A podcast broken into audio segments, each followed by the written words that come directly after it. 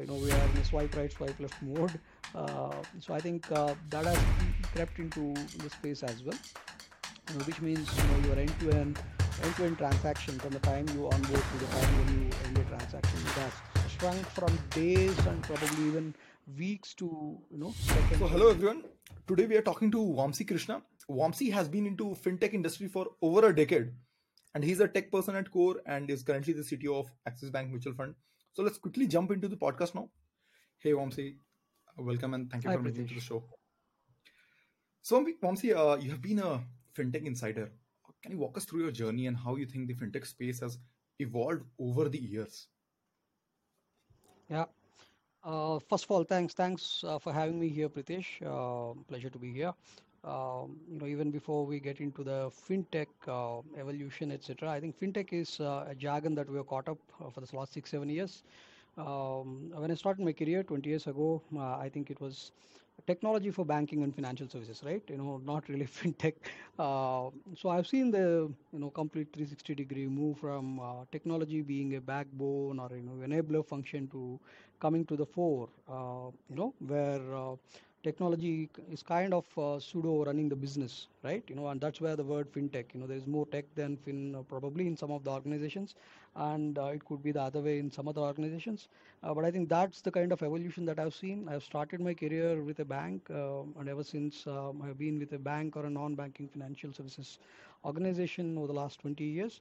Uh, both sides of the table, both as a consultant as well as uh, you know an insider technologist. Uh, that's been my journey. I started out as a developer, uh, formative uh, days of my career as a Java developer. Uh, moved on to shell scripting, kernel programming. Uh, moved on to cloud, DevOps, uh, you later parts of the career.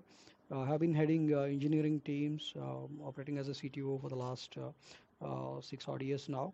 I'm currently CTO with the mutual fund arm of Axis Group. So that's a brief about me, Pritesh.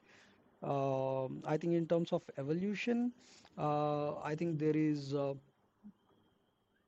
there are a lot of things uh, that have changed uh, from a time when uh, we used to call the interface a graphical user interface just to punch in details. UI UX has emerged as you know a totally different space right now. Uh, from a time when infrastructure was just infrastructure to make the applications run.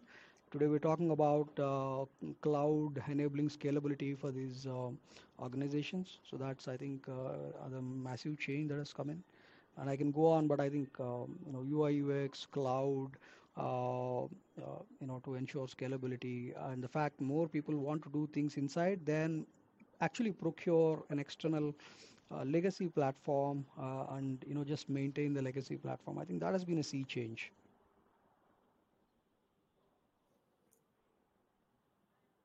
Again, what do you think? Uh, why do you think tech is an important part of the finance industry now? Uh, finance has been industry has been into picture for many many centuries now. Tech has gotten deep into the finance space. Why do you think so? I think um, two, three things uh, have changed massively, uh, especially over the last few years. I think the whole uh, mobile um evolution has changed um, uh, how people access services. Uh, it was not limited to banking or financial services, essentially, right? You know, you're, uh, you're using mobile essentially to play games, uh, make calls, uh, listen to an FM radio, uh, you know, text maybe uh, and probably a few more things. But uh, you never did, uh, uh, you know, what you do today uh, with the mobile, right? Uh, and then mobile coincided with uh, the internet uh, evolution from uh, 2Gs to 3Gs to 4Gs to 5G, right? Uh, so I think these two things fundamentally changed how people access services, and I think banking and finance uh, is not an exception there either. So there's a lot of mobile intervention that is required. Uh, and now that has to do with a lot of tech, right? Uh, you know, the ability to run these apps on your mobile at a uh, page load speed, at a uh, you know, at a performance that uh, doesn't discourage people from you know dropping off the journey. You know, uh, this has changed a lot. I think that's one element where tech has become uh, super important. The second is, uh, you know, it's easier to engage with the customers on the mobile, right? You know, your ability to engage with a billboard on the express highway versus your ability to engage them right on their phone. You know, even if somebody's on the express highway, they're probably looking into their phones and not at the billboard, right? Uh, so I think uh, tech has therefore become very important even in terms of social engagement. Uh, you know, follow through the journey of uh, you know um, users. Uh, uh, you know, mobile activity. so I think this has been a sea change. Uh, the second is about instant gratification, right? You know, the whole social media uh, evolution also meant that, you know, you want things that much more faster. You no longer have the patience to wait, uh, submit an application and wait for 15 days for somebody to call you back or visit a physical branch, etc., etc., which we, you know, which, uh, um, you know, to be fair, the institutions took for granted. As customers, we were also quite uh, okay with doing that. today, that patience uh, is no longer around you know there is instant gratification everywhere. Uh, you know we are in a swipe right swipe left mode. Uh, so i think that has cre- crept into the space as well. You know, which means you know your end to end end-to-end transaction from the time you onboard to the time when you end a transaction it has shrunk from days and probably even weeks to you know seconds and minutes now. So i think yeah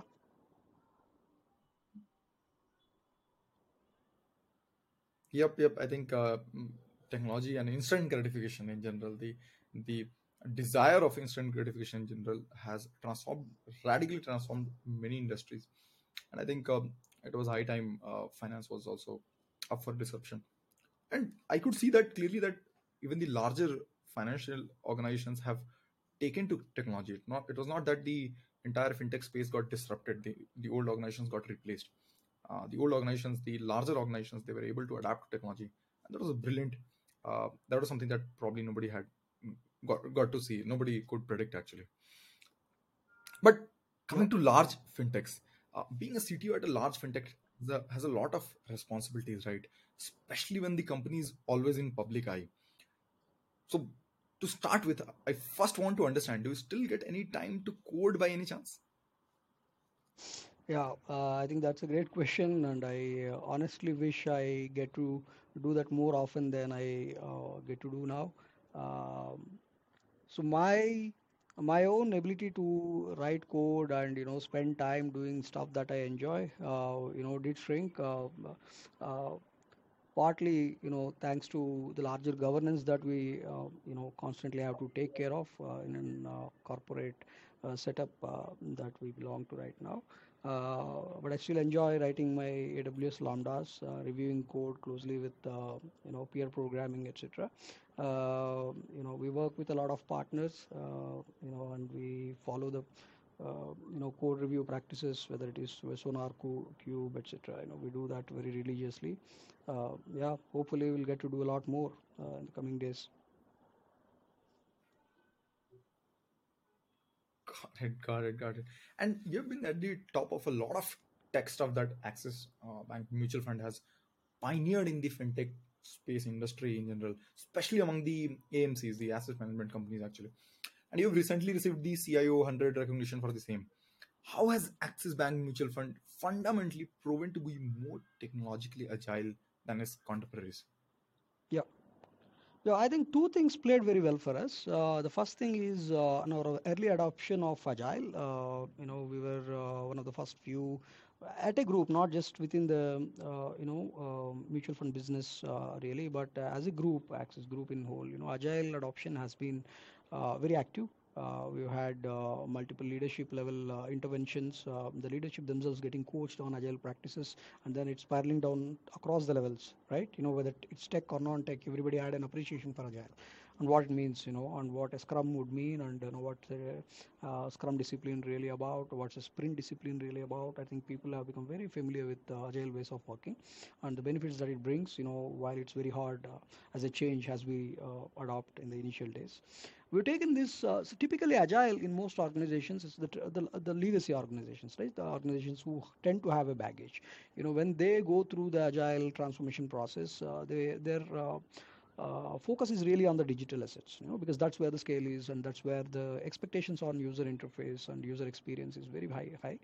Uh, so you know um, the adoption for agile, you know, uh, within their software development uh, processes, etc., is by far limited to just the digital assets. You know, whether it's the mobile app or the website, which is B2C front ending, right? What we did is to really take it a notch higher to systems that may not have a direct uh, customer intervention, but will have uh, you know uh, a bearing a bearing on customer experience uh, post uh, acquisition right? You know for example our uh, you know customer servicing right? You know, the crm systems that we run uh, they have been a differentiator for us. We got a boutique crm for the sales teams and we got you know Microsoft 365 uh, for servicing both of uh, them uh, both of them run on an agile mode it's not just the front ending assets but also the servicing assets we, you know the development for even the servicing assets happen in an agile format so that's one. Second is, you know, we've been uh, very, very proactive with uh, how we engage on social platforms. You know, WhatsApp for sure. You know, uh, it's a study that you know we look into our phones every uh, seven minutes. And uh, probably the first thing we do when we are on the phone is to check whatsapp messages right? So whatsapp engagement has been very high. And you know the thrust on bharat banking or the thrust on taking things beyond the uh, you know top 30 uh, cities of uh, the nation requires a lot of language intervention right? You know the uh, moment you go beyond the top 30 cities you know you need a lot of uh, language interventions local uh, uh, you know language support etc so that's where i think our whatsapp support capabilities chatbot support capabilities in a multilinguistic format. You know we started with uh, you know just a, uh, a, couple of languages. Today we do uh, roughly six seven languages. You know all are most of these are languages that are spoken by significant uh, uh, you know proportion of the country's population right? You know it's bengali marathi uh, gujarati you know the south indian languages etc so yeah i think this has been a differentiator for us as well. So we are also a very whatsapp first uh, in general i'm a very whatsapp first believer actually. I believer in uh, using whatsapp for customer servicing because customers are there on whatsapp. I would love to understand that you said axis bank mutual fund is very uh, mobile first very uh, whatsapp first in terms of customer servicing and you're very heavy on that. I would love to understand how else you're utilizing whatsapp capabilities and what are your future plans for utilizing whatsapp capabilities to service customers? Yeah so I think uh, the step one was to go through the that's the easy part, right? You know, just sending the notifications, etc. You know, uh, so the notification part was the easiest uh, part, you know, and then we went through a stage gate by stage gate evolution, and you know, it's uh, um, I would not be right in saying that we're done with what we can potentially do, you know, on uh, WhatsApp bit or you know in terms of uh, servicing possibilities on the chat platforms, right? You know, I think we are far from there. Uh, but to be fair, we did quite a bit of interventions. The first stage of notifications is now long behind us. The second step uh, in our journey was to really make it a question and answer based uh, interaction, you know, where, you know, users could probably fetch their uh, information, you know, through uh, pre-populated questionnaires. You know, this is the second stage gate, which we, uh, you know, kind of progress through. The third one was to make all this language agnostic, you know, and be available for people in as many languages that we speak in the country. That was the third stage. And we have done significant amount of work there and there is some more work that uh, we'll continue to do on that front that's the third gate the fourth one is to kind of make this responsive and generative ai right you know so if, if we can get the mood of the customer the pulse of the customer looking at the kind of questions that are being asked looking at the chat conversation if there is an aggressive tone if there is a very disappointed tone etc etc you know can we then convert these into human interactions? Can we then convert these into, uh, you know, uh, physical interactions? Uh, you know, etc., etc. Or can we get these uh, nudges about uh, the potential, high potential customers, you know, uh, all across to the branch leadership or the regional leadership? I think that would be the, uh, you know, uh, next set of interventions that we would want to bring about. You know, we are already on the path of bringing some of these capabilities, but I think the next year will be crucial in getting this, and eventually all this should account for an intelligent ecosystem for the customer, right? It, and it's not just WhatsApp when I say chat, right? You know, whether it is uh, WhatsApp, whether it is the chatbot that uh, somebody goes onto the web, uh, website that we hold. I think uh, you know these are capabilities that should uh, span across the ecosystem of customer servicing. That's that's that's what we're looking at, Pritesh. Mm-hmm. Got it. Got it. And Vamsi, uh, I did read that you guys are very heavy on cloud adoption, and uh, so typically large enterprises typically face a lot of inertia in cloud adoption, right? What made you adopt cloud, and what are the challenges you faced in the process? Yeah, sure. Um, you know, maybe a small correction there. You know, we are not already very heavy on uh, cloud, but are we very heavy on our mind share for cloud? Yes, we definitely are. Uh, you know, um, uh, and what drives cloud adoption? Uh, for us, it's not really that you know the entire you know the FOMO factor hasn't uh, really been uh, the driver. You know, we didn't have this fear of missing out. That oh, okay, look at uh, you know my peer group, etc., and uh, then adopt because cloud, if done wrong, uh, you know, if done wrongly, could have other repercussions. Uh, you know, so there are assets you know belonging to a um business that's very heavy on compliance. Uh, you know, we have to be careful with what can go on cloud, what cannot go on cloud, what are cloud ready, what are not cloud ready. So we did that bit first.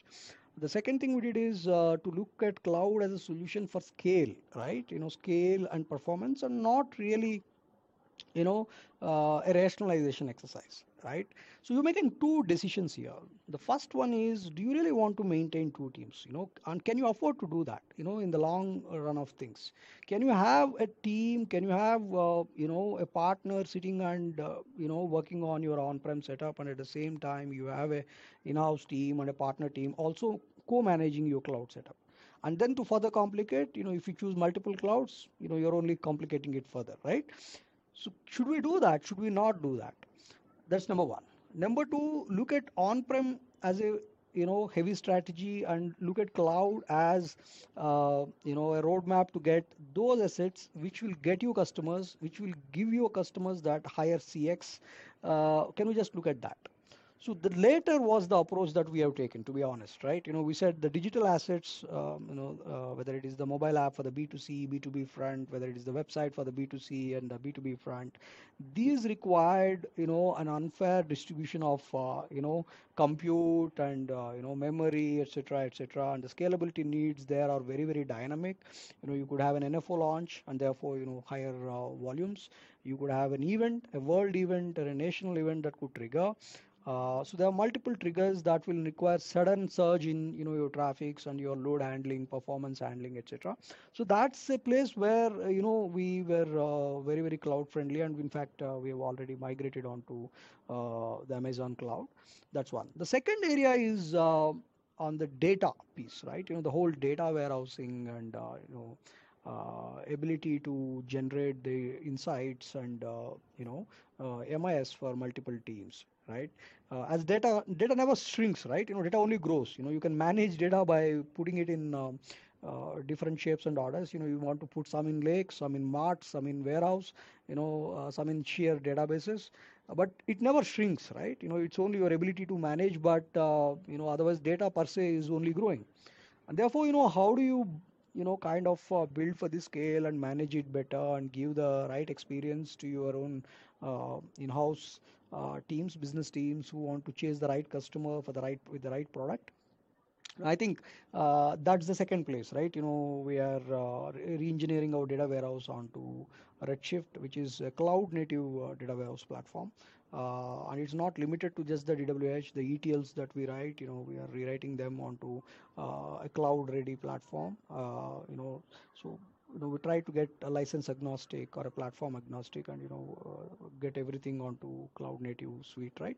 So that's uh, on the data bit. So the first one were the digital assets, the B2C, B2B uh, website and the uh, mobile apps. So the second was the data warehouse uh, bit, you know, which uh, we're moving on to cloud. Mm, I think uh, this is uh, this has been our strategy so far. You know, as we move forward, you know, we will continue to explore what will fetch us better CX, uh, what will uh, let us uh, handle scale better.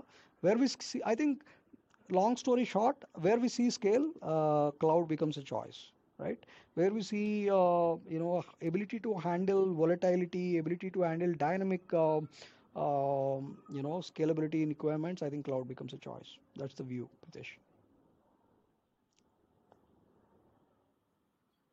I think uh, couldn't have said it better actually. I think scalability is where cloud comes into picture and fast scalability is where cloud has come into picture. And that that has been my uh, experience as well. I think you i noticed you mentioned that data never shrinks. I think i remember a quote from i think five years back where it said that uh, 99% of the world's data was created in the last two years. And this quote is going Yeah, to remain true for the next few decades as well.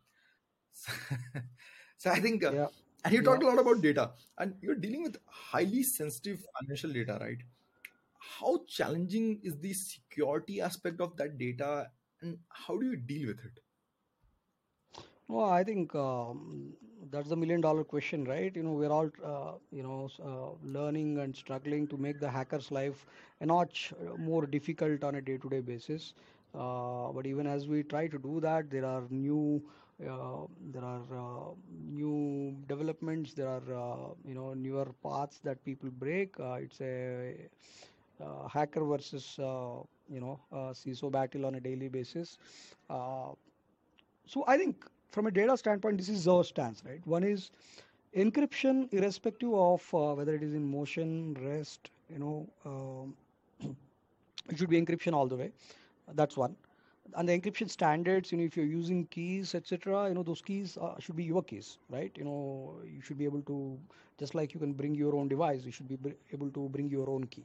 That's the sec- that's the second aspect. You know, uh, the first one is encryption, and how you encrypt is with keys that belong to you and not sourced from. You know, I thought even if it's one of the most reputed platforms, you don't want to do that, right? You know, you want to use your own keys. You want to bring your own keys. That's one. The second aspect is, you know, uh, you want to rationalize the drift between, uh, you know, uh, the need to deploy uh, week on week, on sprint on sprint. You know, you are uh, deploying newer stories.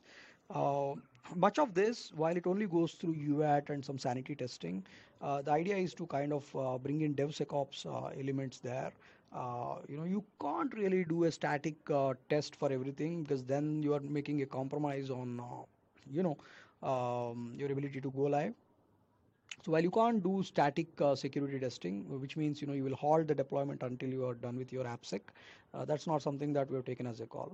But AppSec remains very very dynamic, and any story that can hit an internet-facing platform, any Jira story that can um, you know um, hit a platform with uh, user interaction, uh, we try to increase the volume of uh, dynamic testing that we do, the AppSec activity that we do. That's the second thing.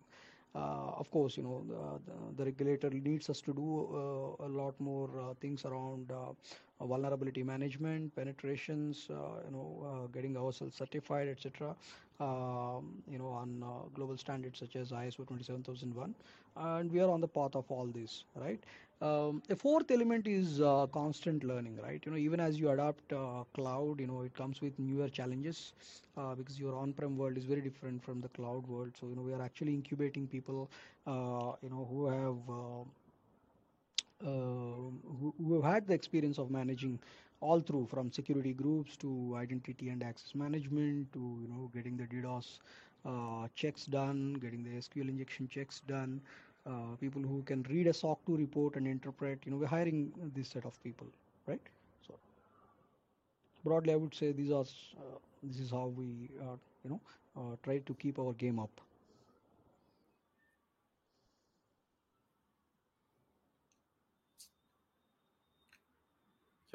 Yep i think security is a key in especially when it comes to the fintech space in general now one last bit that i want to understand which is there is a lot of buzz around no code around low code and also the question that there is a threat to the general developer community Yeah. yeah in general right uh, as cto what's your perspective on the on those those questions and the recently emerging trends in the domain Yeah. No, I think uh, low code, no code has been a buzzword, and uh, you know, um, uh, what were called workflow automation tools uh, are now being, um, you know, uh, showcased as low code, no code uh, platforms. So I think it's important for tech leaders to understand the difference between what's really low code, no code, and what is just a workflow automation tool there, right? You know, what's a BPM tool, right? Most of the low code, no code platforms out there, at least in my view, have been mere, uh, you know, uh, workflow automation tools, either to or an RPA tool, right? Uh, having said that, are there uh, enough and more low-code, no-code platforms which can make a difference? Really, yes. I think uh, the investments from giants like Google, Microsoft, uh, Amazon in this space, OutSystems is another one. You know, has been phenomenal. so there is a belief that you know people would want to spend lesser and lesser time writing code and more and more time actually designing the experience, right? Uh, to some extent, it's also more product center, product manager friendly. Uh, product managers who come with a tech background will be able to hop on to this uh, new wave of uh, growth very fast. Let's take a step back, right? Uh, let's take a step back and see how we wrote code, uh, you know, 20 years back. 20 years back, when we wrote code on, um, you know, uh, our our pads, our uh, notepads, and then we compiled them through compilers, etc. Uh, then there was a stage when uh, we came to integrated dev environments, right? You know, whether it is the IBM's uh, WebSphere or the WebLogic, uh, from someone else. You know, we have started coming on to IDEs. The whole idea of IDE was to give uh, the developer the tools to not basically remember the entire syntax of the classes, etc. You know, you just punch in and enter, and then you know there is a drop down, and you pick and choose and continue with your code. So I think we're just progressing in that direction. Some of the newer launches, you know, if you see Golang or uh, you know if you see Node. Uh, uh, what really makes the difference is uh, you know they give you the low code capabilities intrinsically right? You know you are writing things as closer to english as possible right? And therefore not really focusing so much on you know um, learning the syntax. Uh, you know the focus is more on logic. That's one. Um, the second is they are also cloud ready right? You know you can literally write uh, you know with the sdks that are available on the cloud. So that also makes them very very friendly. Uh, so i think it has been always a charter. The charter has always been to make the developer's life a little more easy. Uh, the question really is, therefore, you know, should it make it so easy that the developer uh, simply doesn't have anything to do? Uh, I think that's the uh, million dollar question. Uh, we are far away from the challenge as we speak today at 90% of low code no code platforms that we're talking about are focusing on workflow automation and anything that goes from a to b in an stp process is what they're focusing on. Uh, second thing that's happening on low code no code is also the evolution of platforms. For example flutterflow is one example right? Uh, while there is code that they generate that code can also be intervened manually by developers so it's not like a sealed code right? You know it's it's not just the uh, you know let's say you're building this app you know you're building a flutter app using flutterflow so while you get the app you also get the code and that code is something that i can go and you know rewrite i can go and change i can add comments. So this is as good as you know uh, you know a car that is automatic but you know if you want to enjoy the ride of a manual uh, drive you know you can still do that. I think those are the platforms that the developers more enjoy today. Uh, and i think that's more of the future than uh, uh you know the platforms that just give you out the code that cannot be edited anymore. So i think that's my view Pritesh. i think those are brilliant brilliant words actually. I think the space is evolving really fast uh, I think uh, let's see where the world takes us takes us in the next two years maybe. I think that's it, uh. Uh, thanks for making the show and thanks for sharing a lot of views on finance, on on technology, on cloud, on no code, and that was a brilliant uh, episode. Uh, thanks for making. Thank it, you man. so very much. My pleasure. My pleasure, Pritesh. So hey guys, if you enjoyed this, then like, subscribe, and say a quick hi or share your thoughts and guests you want. Also, do share and tag us on Twitter or LinkedIn and let us know so that we can follow you and reshare. Also, you'll find our community links in the description notes. See you again in next discussion.